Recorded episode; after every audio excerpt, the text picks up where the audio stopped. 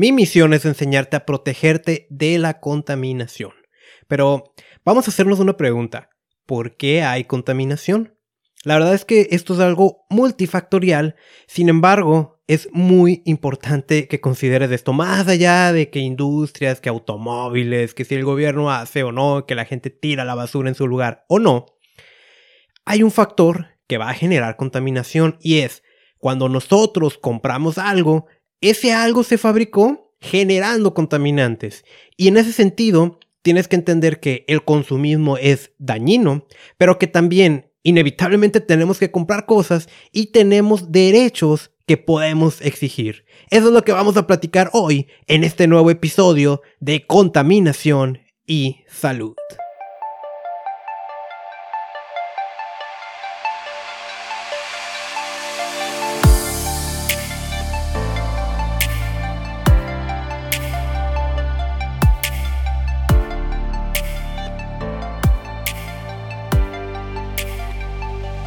Bienvenido al espacio, al podcast, que es el espacio donde tú aprendes a protegerte de la contaminación y de los químicos peligrosos que hay en tu entorno. Te saluda Carlos Bustamante, ya llegando al episodio número 62.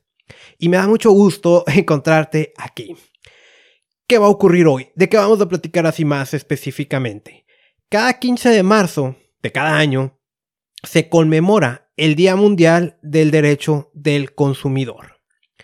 Y esto es totalmente relevante para nosotros, porque aunque ahora no nos vamos a enfocar tanto, bueno, sí, sí vamos a hablar un poquito, ¿eh? pero no, no es tanto ahora el enfoque de cómo la contaminación nos está dañando, sino cómo generamos contaminación a través de lo que consumimos. El tema, eh, que, bueno, esto, esto lo, lo conmemora Consumer International, y el tema de hoy, de este año, es la lucha contra la contaminación del plástico. Ese plástico que viene en los productos que consumimos. Eh, el plástico, hablamos mucho de él, y vamos a tocar ahora unos puntos también muy interesantes de cómo evitarlos en la medida de lo posible o contaminar menos cuando consumimos productos que son de plástico. Eso va a ocurrir, ¿no? Pero Vaya, este episodio va a estar dividido en tres secciones. Una, una nota general, que va a tener que ver también con alimentación, igual que la, ocasión pasada. Luego, en la siguiente parte, más que darte cuestiones numéricas, estadísticas, va a ser una sección de opinión mía, en el cual voy a tratar de responder cosas por, de por qué consumimos, por qué consumimos mucho, en el sentido del consumismo, qué podemos hacer para tomar mejores decisiones. Vaya, es meramente una opinión lo que te voy a dar. Y finalmente, en la tercera parte, entramos ahora sí con la lucha contra la contaminación de plástico, que es como se está conmemorando esta, esta celebración o este día. Muy bien, entonces vamos a pasar al primer tema del día de hoy. Bueno, una amiga me envió un mensaje eh, por, por Messenger, por Facebook, ¿no? Es una muy buena amiga mía. Ella tiene algunos cuantos malestares y va con los médicos y prácticamente la tratan de loca, ¿no? Y ella sospecha que parte tiene que ver los químicos de, de, de, su entorno, ¿no? Y bueno, entonces a ella le interesan mucho este tipo de temáticas y me envió un video de YouTube sobre cacahuates y la crema de maní. Este video tú lo puedes encontrar en YouTube, es del doctor Eric Berg. Y habla de cosas que tienes que saber antes de consumir crema de maní. La crema de maní se vende como una alternativa saludable para tus colaciones. La verdad, a mí me, me, gusta mucho, casi no la como. Y casi no la como, no porque la verdad es que yo también estoy en mi lucha de cambio de hábitos. Y si yo compro crema de maní, yo estoy seguro que la voy a ir a embarrar en dos panes y hacerla sándwich. Y eso no es un alimento saludable. ¿eh? Aunque traiga la crema de cacahuate, el pan, independientemente que sea pan blanco, pan integral, no es saludable. Y que no te digan lo contrario. ¿eh? Entonces, este doctor en su video secciona entre lo, lo feo, lo malo y lo bueno. Y entre lo feo fíjate lo, que mencionan, el cacahuate crece del suelo. Sí, es un cultivo. Y el cacahuate, por sus características, tiene una capacidad absorbente de todo lo que está en el suelo. Eh, vaya, a, e, es de los cultivos que más absorben lo que está ahí. Tú debes de saber, cualquier cosa que tú plantes en el suelo va a estar absorbiendo lo que hay ahí. Por eso, una práctica eh, de huertos urbanos debe de considerar que un huerto urbano está en una ciudad y una ciudad está contaminada, entonces hay que tener precaución de dónde seleccionamos el espacio para nuestros cultivos, ¿no? Y entonces el cacahuate absorbe mucho de lo que está en el suelo. La situación es que aparte de que se le rocían pesticidas, el suelo que se utiliza para estos cacahuates suele rotar el cultivo. A veces es cacahuates y a veces es algodón. Y al algodón definitivamente se le va a rociar, ¿cuál crees tú? Glifosato.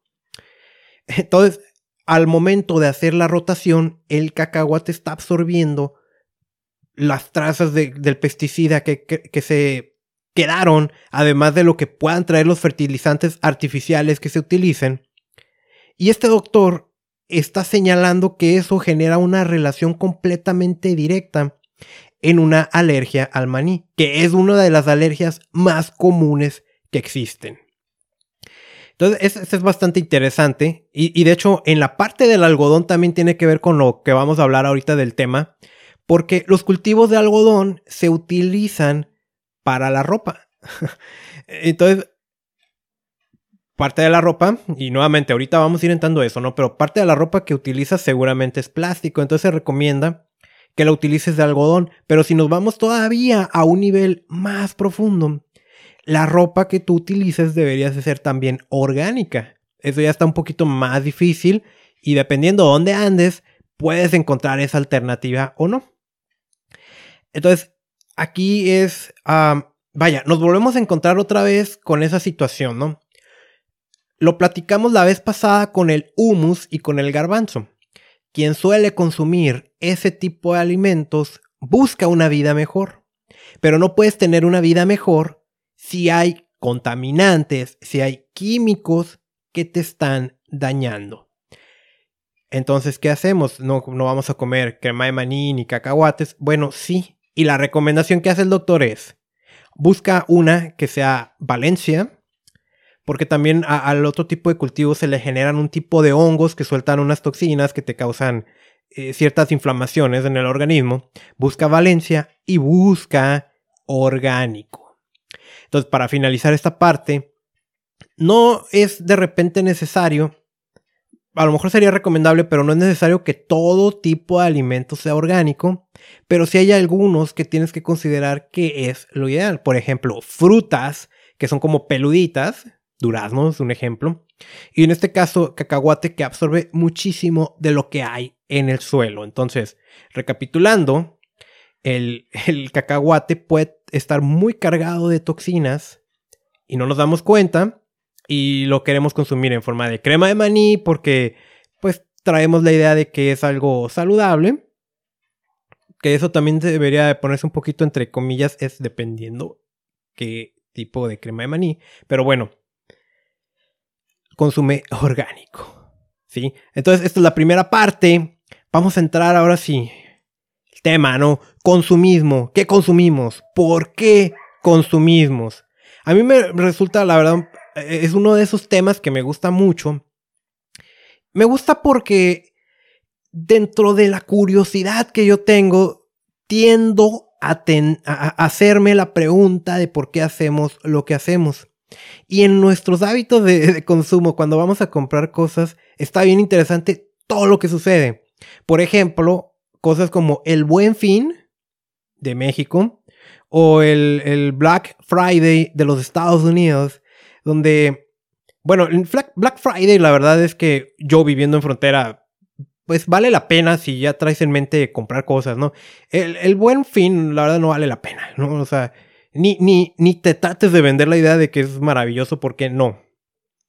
Sin embargo, la gente tiene un comportamiento tan ansioso por ir a consumir. Y sabes que el consumismo daña el medio ambiente. El consumismo es la compra innecesaria y en grandes volúmenes de cosas que probablemente ni necesitas. Y esas cosas se fabricaron con materia prima. Mucha de ella directamente va a provenir de la naturaleza. Por ejemplo, ahorita mencionaba cultivo. Bueno, gran parte de los cultivos lo vamos a tener por ah, como materia prima para objetos. Piensa, por ejemplo, muebles de madera. Entonces, en la medida en la que tú estás consumiendo de manera excesiva, estás demandando materias primas que vienen de la naturaleza. Eso va degradando el medio ambiente. Más cuando no hay prácticas sustentables al respecto. Pero además, durante su fabricación, porque ahí hay un sesgo, ¿no? A veces pensamos que el uso de algo, por ejemplo el automóvil, el uso del automóvil genera contaminación, pero nos olvidamos de que cuando fue fabricado, también generó contaminación. Entonces, el estar comprando constantemente cosas nuevas que no necesitas, estás dañando al medio ambiente. Y por supuesto, como lo he estado diciendo ya en los últimos episodios, si tú dañas al medio ambiente, si tú le mandas algo, el medio ambiente te lo va a regresar. El más claro ejemplo reciente que te daba es en el episodio de los alimentos marinos contaminados, cuando contaminamos los océanos, pero esa contaminación se nos regresa en forma de alimentos. Entonces, ¿por qué compramos? Bueno, entre los proyectos que yo estoy más allá del medio ambiente, eh, he leído un poquito de marketing, he leído un poquito de ventas. Y una de las cosas, eh, entre todo, ¿no? Una de las cosas que se manejan más allá de esa parte elegante de decir es para cubrir necesidades, es compras para satisfacer o reducir algún miedo que tengas. ¿Sí? Entonces, e, e, es, es eso básicamente, ¿no? Una de las cosas que yo sí compro mucho son libros. Y bajo esa teoría de que comprar es para reducir miedos, yo compro libros porque el miedo que tengo es no tener suficiente conocimiento o enfrentarme a algo que en el momento pues no tenía el conocimiento, no, sabía cómo resolverlo. Ese puede ser un miedo que yo tenga en, en ese sentido, ¿no? Y en alguna ocasión me puse a pensar, ¿no? Entonces, ¿qué será, no? Vaya, a lo mejor tú conoces a la típica persona que si todos los días sale a algún lugar, todos los días viene con un artículo nuevo. Y yo pensé, tal vez eso ocurre porque entre más miedo tenga esa persona, más va a consumir. Y entonces yo puedo relacionar ese consumismo que tanto daña al medio ambiente como un problema de desarrollo personal donde estás cubriendo pues las ondas que traigas tú en ese momento, psicológicas, en, tu cabeza, ¿no? Con un artículo, ¿sí? Es como una droga. Y, de hecho sí, ¿no? Es como una droga estar consumiendo de manera desmedida. Sin embargo, mucha gente, bajo esta ola que hay de proteger al medio ambiente, de entender que nos estábamos acabando los recursos, que está haciendo cosas distintas como reciclar, como los alimentos, cambiarlos por alternativas que tengan mejores prácticas, ¿no? Amigables con el medio ambiente. O la típica, ¿no? Que hace tiempo que no critico. Los popotes, ¿no? Ya no usa popote desechable, ya usa popote de acero inoxidable. Sin embargo, está cubierto bajo ese esquema, esa, ese hábito negativo de estar comprando de manera desmedida. Y así jamás vas a poder neutralizar tu huella ecológica. Pero no debes de sentirte culpable. ¿sí? No, no necesariamente, ¿no? El, el mundo del marketing ¿no? y el mundo de ventas y todo, pues hay, algunos está formado de manera ética, muchos no. Y está diseñado, está, te han estudiado a ti cómo funcionas como humano a nivel psicológico, para que tengas deseos de comprar. Y entonces te presenta el marketing una manera maravillosa en la que vas a sentir tú esa ansiedad de comprar cosas que no necesitas. Si piensa a lo mejor en un video, un comercial, en la que te muestran un nuevo smartphone. O sea, tu smartphone cubre tus necesidades. Toma buenas fotos, buenos videos, pero sale uno y no te muestra características que no vas a entender, que trae 50.000 núcleos y lo que quieras, ¿no? Sino que te va a mostrar una familia disfrutando de un buen momento y que llega el papá y toma una foto y la sube a sus redes sociales y tú dices, ¡ay, qué bonito! Yo también quiero hacer eso a pesar de que lo que tú tienes ya lo puedes conseguir. Bueno, ese tipo de impresiones o la típica, ¿no? Que es así, mm, me parece molesta, ¿no? La de los refrescos, el típico refresco de cola que ha asociado que comprarlo es felicidad, lo cual es una idiotez, ¿no? Entonces, no es tu culpa, pero vaya, estamos bien estudiados para que eso ocurra. Entonces, tenemos eh, que, que eso muchas veces provoca que estemos comprando tanto y qué podemos hacer al respecto, ¿sí? Sabes que yo creo que la mejor respuesta para combatir al consumismo se llama minimalismo. Del minimalismo también se habla mucho, también está como de moda. El minimalismo no es la ausencia de cosas. Ahí como que me voy a poner filosófico, ¿no? Pero el minimalismo no es la ausencia de cosas. Es tener lo que necesitas. Así de fácil. Entonces, para mí, ah, no me voy a portar ahorita tampoco como el experto minimalista, que puede ser una buena práctica en ti en todos los sentidos. El minimalismo en el trabajo, el minimalismo, por ejemplo, cuando haces un PowerPoint, el minimalismo de cómo vives, de cómo comes, de cómo consumes. Hay muchas fuentes en el Internet. Hay un podcast, se llamaba hace poco La vida minimal y ahora le cambiaron el nombre a Meditantes. Pero el autor, que se llama Pablo, creo, también tiene su libro, La vida minimal, ahí puede ser una fuente interesante para que incursiones en esta parte. No obstante, también tú puedes decir, bueno, más allá del consumismo, Carlos, aún así, inevitablemente tenemos que comprar cosas. Definitivamente. Definitivamente vamos a comprar cosas, ¿no? ¿Qué, qué, qué ocurre ahí? Mira, yo traigo aquí dividido algunas consideraciones y, dividido, ¿eh? voy a hablar ahorita de ropa, voy a hablar de, electrónicos, de automóviles, de smartphones, toda esta parte. Nuevamente esto es nada más una mera opinión. Pero de las cosas que tú debes de considerar, ¿no? Una mala práctica, o sea, vamos a hacer esto, ¿no? Un mal consumo impacta al medio ambiente. Entonces tenemos que saber consumir. Y una mala práctica de consumir además de comprar cosas que no necesitamos, es comprar cosas que sí necesitamos, pero que las elegimos porque se ven estéticamente agradables. Es lo que pasa mucho con el tema de los automóviles, ¿no? La gente compra un automóvil más caro porque se veía muy bonito, pero resultó ser menos eficiente. Entonces, ese es un gran error. Yo, yo lo que te recomiendo es, vamos a ver la cuestión del diseño y la durabilidad. ¿Sí? ¿A qué me refiero con diseño? A que lo que tenga este artículo, ¿sí? Lo que tenga...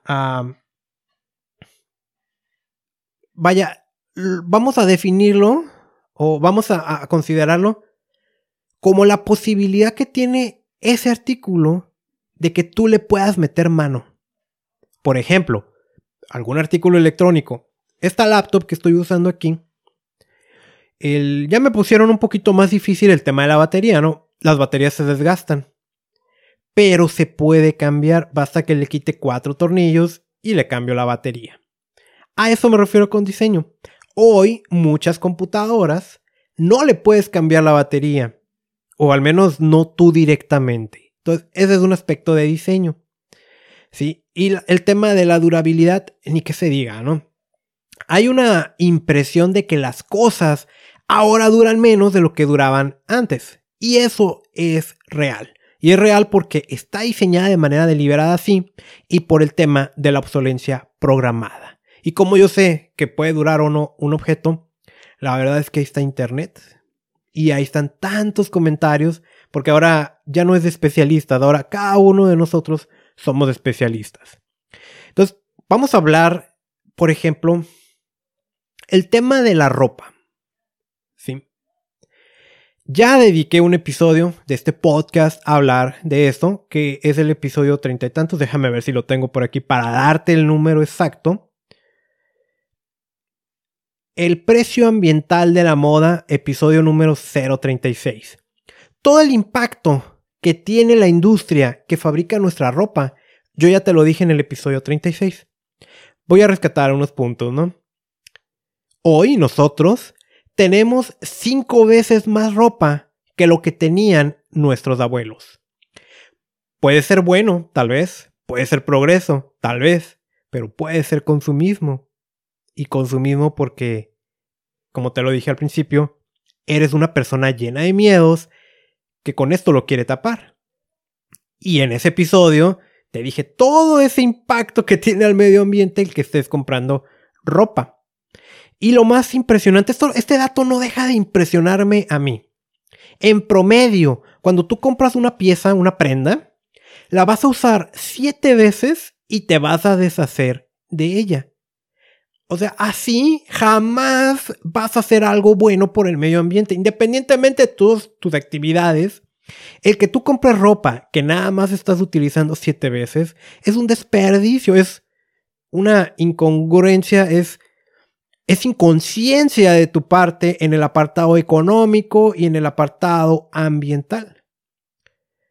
Platicaba con, con una amiga, ella desde el año pasado se iba a casar vino la pandemia, tu, pospusieron ¿no? un año la, la boda, pero como quién sabe cómo va a ir la onda, ya ahorita es como indefinido, ¿no? Este año no va a ser y quién sabe cuándo, ¿no? Entonces le quise calcular su huella ecológica por ahorrarse la boda y yo le hice una pregunta, ¿no? Oye, de las personas que van a ir, ¿qué porcentaje podemos considerar que la gente compra ropa para estrenarla en la boda? Y no me acuerdo si me dijo un 80, 90%. Eso es un número bastante alto. O sea, si tú compras una ropa, una prenda, un vestido, una chamarra, no sé, ¿no? Pero tú compras ropa para usarla en una boda y vas con la actitud de que esa no la puedes volver a utilizar en cualquier otra fiesta porque ¿Cómo es posible que uses la misma ropa? La gente te va a ver que estás utilizando la misma. Bueno, te voy a decir varias cosas, ¿no? En mi opinión. Bueno, y esto más allá de mi opinión, estás dañando el medio ambiente de una manera desmedida. Dos, como lo leía en un foro recientemente, si tú piensas que a nosotros nos importa mucho o nos molesta verte con la misma ropa varias veces, la verdad es que ni nos importa, ni nos damos cuenta, ¿sí? Pero estás dañando al medio ambiente. Y la verdad es que qué desperdicio de economía. Tienes, vaya, revisa, ¿no? ¿Cuántas veces utilizas tu ropa? Por supuesto, sé que vas a tener alguna, la típica, ¿no? Esta nada más la utilizo en momentos especiales, está bien. Pero no es posible que tú estés renovando tu armario de manera constante. Oye, Carlos, ¿y tú cuántas veces usas la ropa que, que traes? La verdad es que no tengo ni la menor idea. Pero normalmente siempre me vas a ver con la misma y los mismos colores. Y sí estoy seguro que la andaré usando tal vez más de 100 veces. Sí, o sea, fácil. Mm, aparte que no me gusta tener... Me, me gusta la moda, pero no me gusta tener tanta vestimenta. La cosa aquí es que considerando estos puntos que te decía de diseño y durabilidad, ahorita nosotros tenemos todo una cura, ¿no? Una diversión sobre memes de cierta tienda departamental que empieza con la letra Z y acaba con la letra A. Que vende cosas demasiado caras y ahorita están poniendo de todo, ¿no? Que trapeadores en mil pesos y sacapuntas en 500 y cosas así, ¿no? Yo, yo sé que sabes a cuál me estoy refiriendo. Empieza con la letra Z, ya con eso es todo, ahí venden ropa, ¿no? hay evidencia publicada de que uno, la fábrica, como fabrican la ropa, esa marca, es una de las que más impacta al medio ambiente. Dos, tiene una calidad pésima. Es una de las ropa de prendas de peor calidad que puedes comprar. Y a precios ridículos, demasiado altos, ¿no? No tiene ningún beneficio en ese sentido, ¿no? Te están viendo la cara. ¿Y qué importa la marca, no? La, la cosa es que también está comprobado que esa marca, sus productos están hechos para durar menos. Entonces, además de que estás gastando mucho dinero, estás yendo a comprar de manera constante porque te dura poco y estás dañando al medio ambiente como ojos que no ven, ¿no? Pero lo estás dañando. Entonces, esa es la recomendación, ¿no? Como que la ropa duraba antes más que ahora, sí. Entonces es muy importante que volteemos a ver las marcas. Olvídate de las marcas populares. A veces sí te pueden ofrecer calidad y durabilidad. Pero como es este caso de esta tienda departamental que empieza con la letra Z, no. No. Y también no tienes que apantallar a nadie, porque así como ahorita te di el ejemplo de que si te ven vestido o vestida de la misma manera en cada fiesta a la que vas, a nadie le importa, pues la verdad es que a nadie le importa tampoco que impresiones con tus ropas o tus accesorios. Eso es por el lado de la ropa, ¿no? Vamos al electrónico. Y el electrónico te puedo contar una historia, ¿no? Yo crecí viendo la tele malamente, ¿no? Eran otros tiempos, lo que tú quieras, ¿no? Yo recuerdo toda mi niñez, mi adolescencia e inclusive mis primeros años de adulto, haber visto la misma televisión. Era de la marca Magnavox. ¿Eso qué significa, no? Si no estoy mal, a los 24 años de edad cumplidos, yo regalé esa tele porque me compré una plana. Entonces, eh, eh, y seguramente esa tele ya había llegado antes de que yo naciera. Eso significa que fue una televisión que duró más de 20 años. Si yo ahorita te pregunto, ¿tú crees que es posible que televisión que compres en la actualidad te vaya a dar una vida útil de más de 20 años? ¿Qué me responderías? Sí. Entonces, ¿las cosas duraban más antes que hoy? En muchos casos sí. La cosa es que los electrónicos son tan apantalladores y nos gusta tanto. Por ejemplo, ¿no? El, a, modo más compacto. Y hablando de lo que hace el marketing y toda esta parte, ¿no? Parte del marketing es hacerte desear las cosas aunque no las necesites. Y la otra es pertenecer como a una tribu. Cuando yo era adulto, joven, en mis años de universitario, mira, si no me estás viendo en video, si nada más me estás escuchando en audio, tampoco creas que ando así como muy avanzado de edad, ¿no? Tengo 32 años. Pero vaya, 18, 19, 20 años, había un objeto que todo mundo deseábamos. ¿Sí? Y se llamaba iPod. A ver, cuando salió el iPod, era una maravilla. Tenía muchísima capacidad de memoria. Pero en poco tiempo la verdad es que salieron marcas que te ofrecían más y se escuchaban mucho mejor y a mejor precio. Pero el deseo de tener un iPod y pues causaba ansiedad. De hecho, yo llegué a comprar varios iPods. Entonces, pero no me duró, eh, fíjate, comparado, ¿no? Yo creo que ningún iPod me dio más de 5 años. Mientras que se me perdieran y que dejarán de servir. Había un iPod chiquitito que, que tenía un clip. Ah, ese nomás me duró como dos años, ¿no? Sin embargo, a mí me regalaron un reproductor de música en CDs cuando yo tenía 14 años. Ya después lo regalé, pero ese nunca dejó de funcionar. Te estoy diciendo todo esto por esos puntos que te decía, ¿no? En este caso hablamos diseño y durabilidad. La obsolencia programada, me, odio la obsolencia programada, es cuando el fabricante ha diseñado algo para fallar en un tiempo de vida. Cuando estaba yo en la preparatoria, yo tuve la transición de hacer tareas a mano a empezar a hacerlas a computadora. Yo no tenía impresora y estaba gastando mucho dinero en impresiones allá afuera. Me compraron una impresora. Era una maravilla. Y yo nunca le compré cartuchos, yo los rellenaba. Un día esa impresora ya no funciona me manda un mensaje de que se llenó el depósito de, de y que tengo que llevarla a servicio técnico. Y ahí estoy limpiándola y todo y no funcionaba. Pues bueno, gracias a que en ese momento ya sí teníamos de manera algo masiva el Internet, descubrí que a cierto número de impresiones, como a las 3.000 impresiones creo, la impresora se bloqueaba. Y te decía que la llevaras al servicio técnico porque no la ibas a llevar. Era una impresora como de 20 dólares en aquel momento. Para lo que te iban a cobrar en servicio técnico, mejor te comprabas otra. Este es un ejemplo de obsolencia programada que al día de hoy ocurre. Ocurre con tu smartphone.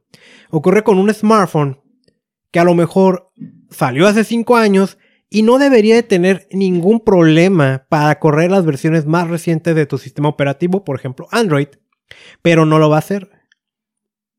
Y te van a obligar a comprar otro. Entonces, en el tema del electrónico, eh, lamentablemente tenemos esa situación. Nuevamente, ¿qué tienes que hacer? Revisa eso, revisa la cuestión del diseño y la cuestión de la durabilidad. A veces, a veces en el, en el electrónico sí va a aplicar que por querer comprar barato, te va a salir caro. Y no porque, eh, vaya, un ejemplo que también he dado, ¿no?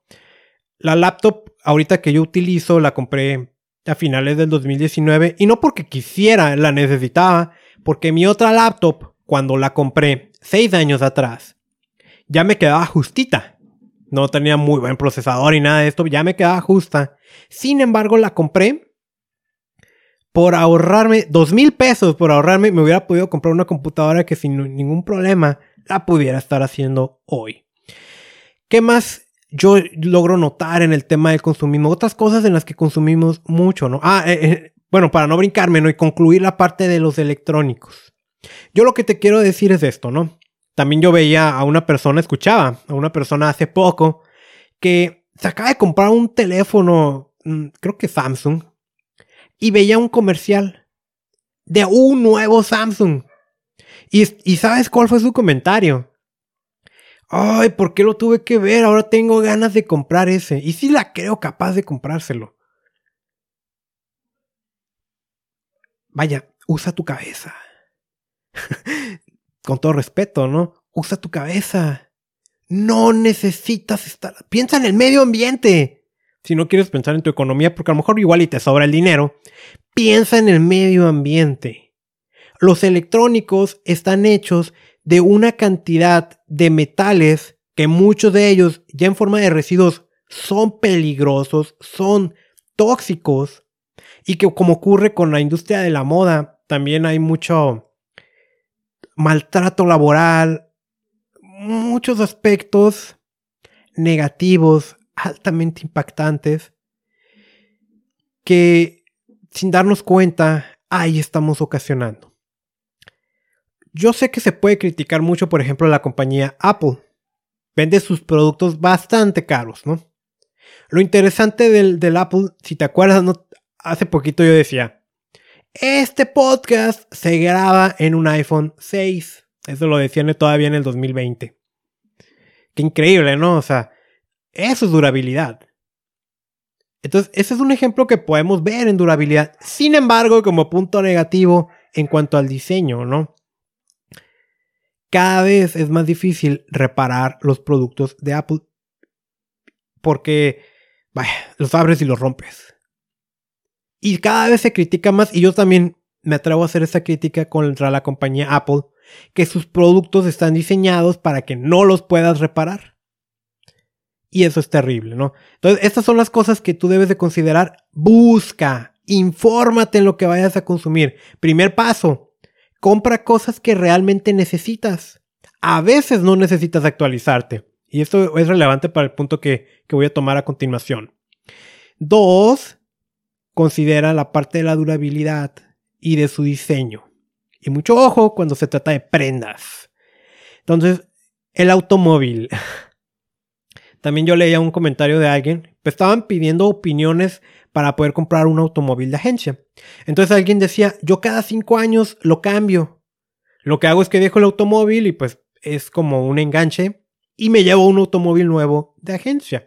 Ahora, pues, mira, yo nunca he comprado un auto de agencia, ¿no? Eso sí te lo digo, ¿no? Y debe ser una maravilla. Pero te voy a decir algo. Si tú cambias de automóvil cada cinco años porque tienes la idea de que en cinco años ya está viejo, puedes plantar todos los árboles que quieras. Puedes decirle que no a todos los desechables que quieras. Puedes publicar los videos de ballenas que están salvando, todo lo que quieras. Pero por estar cambiando de automóvil cada cinco años por uno nuevo, tu huella de carbono, tu huella ecológica, jamás de los jamases la vas a neutralizar. Porque quiero recordarte, un automóvil no nada más genera contaminación cuando lo estás usando. Genera contaminación cuando lo fabrican. Y un automóvil tiene muchísimo material que proviene, sí, plásticos y metales, neumáticos, de otro tipo de cosas, que son altamente impactantes cuando se están fabricando. Mira, esa parte de que el automóvil ya es viejo, podemos ponernos lógicos y, tratar de vendernos la idea que queramos. Por ejemplo, en un automóvil cinco años más nuevo debería de contaminar menos. En cinco años no va a haber mucha diferencia, ¿eh? Eso sí te lo digo. Cambian los estándares, es verdad, pero no hay mucha diferencia como para querer cambiarlo. Me puedes decir, no, es que las piezas ya, ya empiezan a, a ocupar cambiarse y todo. Bueno, creo que tampoco es un argumento porque sencillamente se repara. El único argumento válido es el de la seguridad. Si ese automóvil que es más nuevo te, ofrece dispositivos de seguridad que te pueden salvar en un choque, es el único motivo que puedo considerar para que cambies de automóvil cada cinco años. Si no, estás impactando al medio ambiente. Vamos para ya ir pasando a la etapa final de este episodio con el tema principal. Apenas. No va a ser muy largo aquí. Pero vaya. Cada 15 de marzo es el Día Mundial del Consumidor. Y bueno, esto lo, extraigo de Consumers International. Ellos ahí tienen su página de internet donde hablan de esto, ¿no? Y cada año tienen una temática. Para el 2021 se llama Lucha contra la contaminación del plástico. ¿Qué te puedo decir del plástico? por todos lados lo escuchamos, constantemente aquí lo mencionamos. El plástico genera mucha contaminación, eh, muchísimo del plástico es desechable. Y no nada más es desechable en cucharitas, en popotes, ¿no? sino en los empaques de los productos que compramos. El plástico tiene muchísimas sustancias tóxicas que lastiman al medio ambiente y que destrozan tu sistema endocrino. Hemos hablado mucho del plástico, ¿eh? Pero mira, te voy a dar ahorita unos datos relevantes, unos datos que creo que espantan acerca de este, ¿no?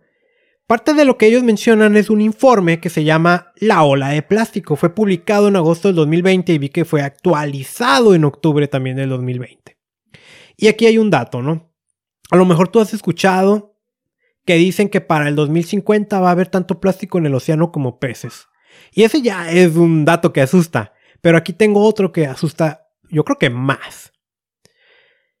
Hacia el 2040 se va a triplicar la cantidad de plásticos que llega a los océanos, calculándose en 29 millones de toneladas. Eso es muchísimo plástico y eso significa que cada vez vamos a estar produciendo más y teniendo el plástico ligado con las emisiones de cambio climático y recordando lo que dijimos hace varios episodios, tenemos que llegar a cero emisiones, pues está como incongruente, ¿no? El detalle del plástico pues es que gran parte de él llega en forma de microplástico. No sé si tú te has hecho la pregunta. ¿Cuál es la principal fuente de microplásticos que llega al océano? A ver, hemos invertido mucho tiempo, mucha energía y mucho dinero en legislaciones que prohíban los botecitos desechables y las bolsas. Y argumentamos del tema del microplástico. Aplaudible. Aplaudible, o sea, no deberíamos estar desechando un artículo que por sus características va a durar para siempre. Pero la pregunta es, ¿Es esa la principal fuente de contaminación de microplásticos a los océanos? No, y es un no absoluto. La principal fuente de microplásticos en los océanos no son los botecitos, no son los popotes, no son las cucharitas, no son nada de esto. Son los neumáticos. Los neumáticos de los automóviles. ¿Y cuánto? No es el 20, no es el 30%. El 78% de la contaminación de microplásticos en los océanos proviene de los neumáticos. Entonces, si consideramos toda esta parte, toda esta energía y tiempo que se le ha invertido a las legislaciones para prohibir bolsas y popotes, que es necesario, ¿no habría sido mejor acumularlo para destinarlo a ver ¿Qué podemos usar de alternativa a los neumáticos? Porque hasta donde yo entiendo todavía no tenemos la tecnología o una propuesta factible para utilizarlos en su lugar. El 18% proviene de pellets, que es un pellet, son como bolitas, ¿no? De estas bolitas de plásticos, pues las metes a un proceso industrial y puedes fabricarlo lo que quieras, ¿no? Y el 4% proviene de textiles y productos del cuidado personal. Y cuando me refiero a productos del cuidado personal no estoy hablando del empaque. Las cremas, por ejemplo las exfoliantes, pastas de dientes y muchos de estos contienen microplásticos. ¿Por qué crees que exfolia? No todos. Y ya tenemos también dedicado varios episodios del podcast a hablar de cuidado personal. Vaya, resumiendo nuevamente, ¿no? El 78% de los microplásticos proviene de los neumáticos, el 18% de pellets y el 4% de textiles, que es la ropa, y productos de cuidado personal. Ante esa situación, nosotros como consumidores tenemos que mandar un mensaje bastante fuerte a quien nos vende. Que no queremos eso, ¿no? Y ellos lo que proponen es un modelo que tal vez no inventaron, ¿no? Pero es el 7, 7 R's, ¿no? A lo mejor tú te quedaste en 3. Por ahí hablaban de 4, ¿no? Pero este es un 7. Y esto es cuando tú vayas a adquirir un producto, sigue estas 7 R's. Primero, reemplazar. Reemplazar significa que un producto de plástico de un solo uso, ahora tú vas a tener de otro material que te vaya a durar para siempre, ¿no? Por ejemplo, yo aquí tengo en mi mano un botecito de metal para el café. Cuando yo voy a veces a cafeterías o, a mí aquí mismo en mi casa me hago un café. No utilizo los botes de cartoncito, que no es cartón únicamente. ¿Sí? ¿Recuerdas unos episodios atrás que te dije de las sustancias perfluoroalquiladas? Si fuera cartón nada más y le echamos un líquido y caliente, ¿qué le pasaría, no? Pero bueno, entonces la cosa es reemplaza, repiensa. ¿Qué significa? Que si tú ves un producto, por ejemplo, sería una barbaridad ver unos plátanos empaquetados en un plástico. Y espero que nadie lo venda así. Pero si tú ves eso, repensar significa, ¿para qué voy a comprar eso que viene en ese tipo de empaque? Lo voy a comprar suelto. Rehusar, eh, perdón, rechazar. Bien fácil, si te ofrecen algún producto de plástico dile no. Por ejemplo, típico mensaje, ¿no? Para salvar ballenas. Sin popote, por favor. Ese es un ejemplo de rechazar. Reducir.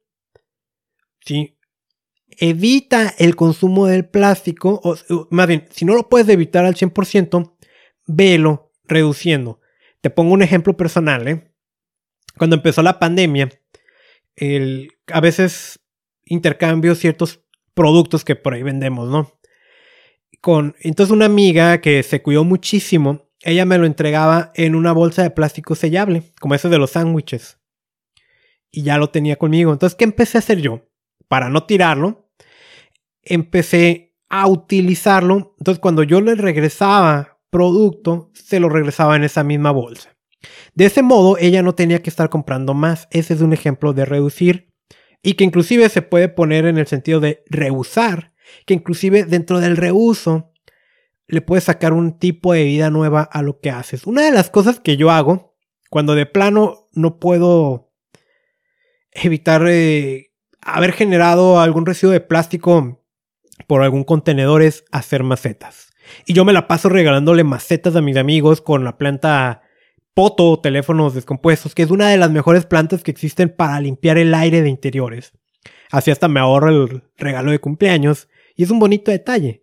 ¿sí? Recicla, lleva a reciclaje tus productos y esta parte, que es con la que vamos a cerrar este episodio, repara. Volvemos a entrar otra vez a la parte del diseño cuando consigues un, un artículo, ¿no? En Europa, estaba leyendo en un blog se, hay algo que se llama el derecho a reparar. Nuevamente, no, si tú compras un iPhone, va a ser casi imposible que lo puedas reparar. Y eso, independientemente de la durabilidad, la pregunta es ¿por qué no lo puedo reparar? ¿Quién va a evitar que yo quiera reparar algo? Eso es una práctica muy buena para el medio ambiente. Si algo te está fallando, no lo tires. Repáralo. Sin embargo, en Latinoamérica, pues si compramos a veces algo, pues no tenemos idea de qué tan fácil va a ser reparar. En Europa ya es obligatorio que tú des la indicación de en una escala qué tan fácil es o no reparar ese artículo. ¿Para qué? Para que puedas tomar tú la decisión de comprarlo o no. Yo te aconsejo eso, ¿eh? compra artículos que sean fáciles de reparar, que sean fáciles de intercambiar sus piezas. Hemos llegado al final de este episodio donde hablamos de consumo. Hablamos de consumo porque consumir impacta al medio ambiente. Espero que te haya gustado tanto las opiniones que te di como estos últimos consejos con los que cerramos el episodio. Ya para despedirme, te recuerdo, ¿no? La contaminación afecta tu salud y hay cosas que puedes hacer para protegerte. Una de esas es suministrarle a tu cuerpo lo que necesita para que tu mismo cuerpo forme las barreras necesarias contra estos contaminantes y estos químicos. Y en ese sentido es una muy buena idea el consumo de suplementos nutricionales. Pero ten cuidado con lo que eliges, yo en lo personal solo hay una marca que me atrevo a recomendarte. ¿Cuál es? Visita mi tienda en línea reiniciate.usana.com. Nuevamente, reiniciate.usana.com y ahí vas a encontrar una serie de suplementos. Mi recomendación personal, Usana Cell Essentials, que es un multivitamínico con minerales. Usana Biomega es aceite pescado que te suministra buenas cantidades de omega 3, libre de mercurio. Y Usana HPS para la salud de tu hígado. Normalmente el hígado es el que más sufre en entornos contaminados. Reiniciate.usana.com este anuncio lo hago yo como un distribuidor independiente de número 9590358. Esto no lo mandó el corporativo. Yo soy responsable de la información que te acabo de decir. Y también te invito a que te suscribas a este podcast desde la aplicación que me estés escuchando. Es gratis y, pues según yo, siempre va a ser gratis. Eh, también busca los videos que ya estoy subiendo en YouTube y búscame en redes sociales Contaminación y Salud. Soy Carlos Bustamante y mi misión es enseñarte a proteger tu salud de la contaminación.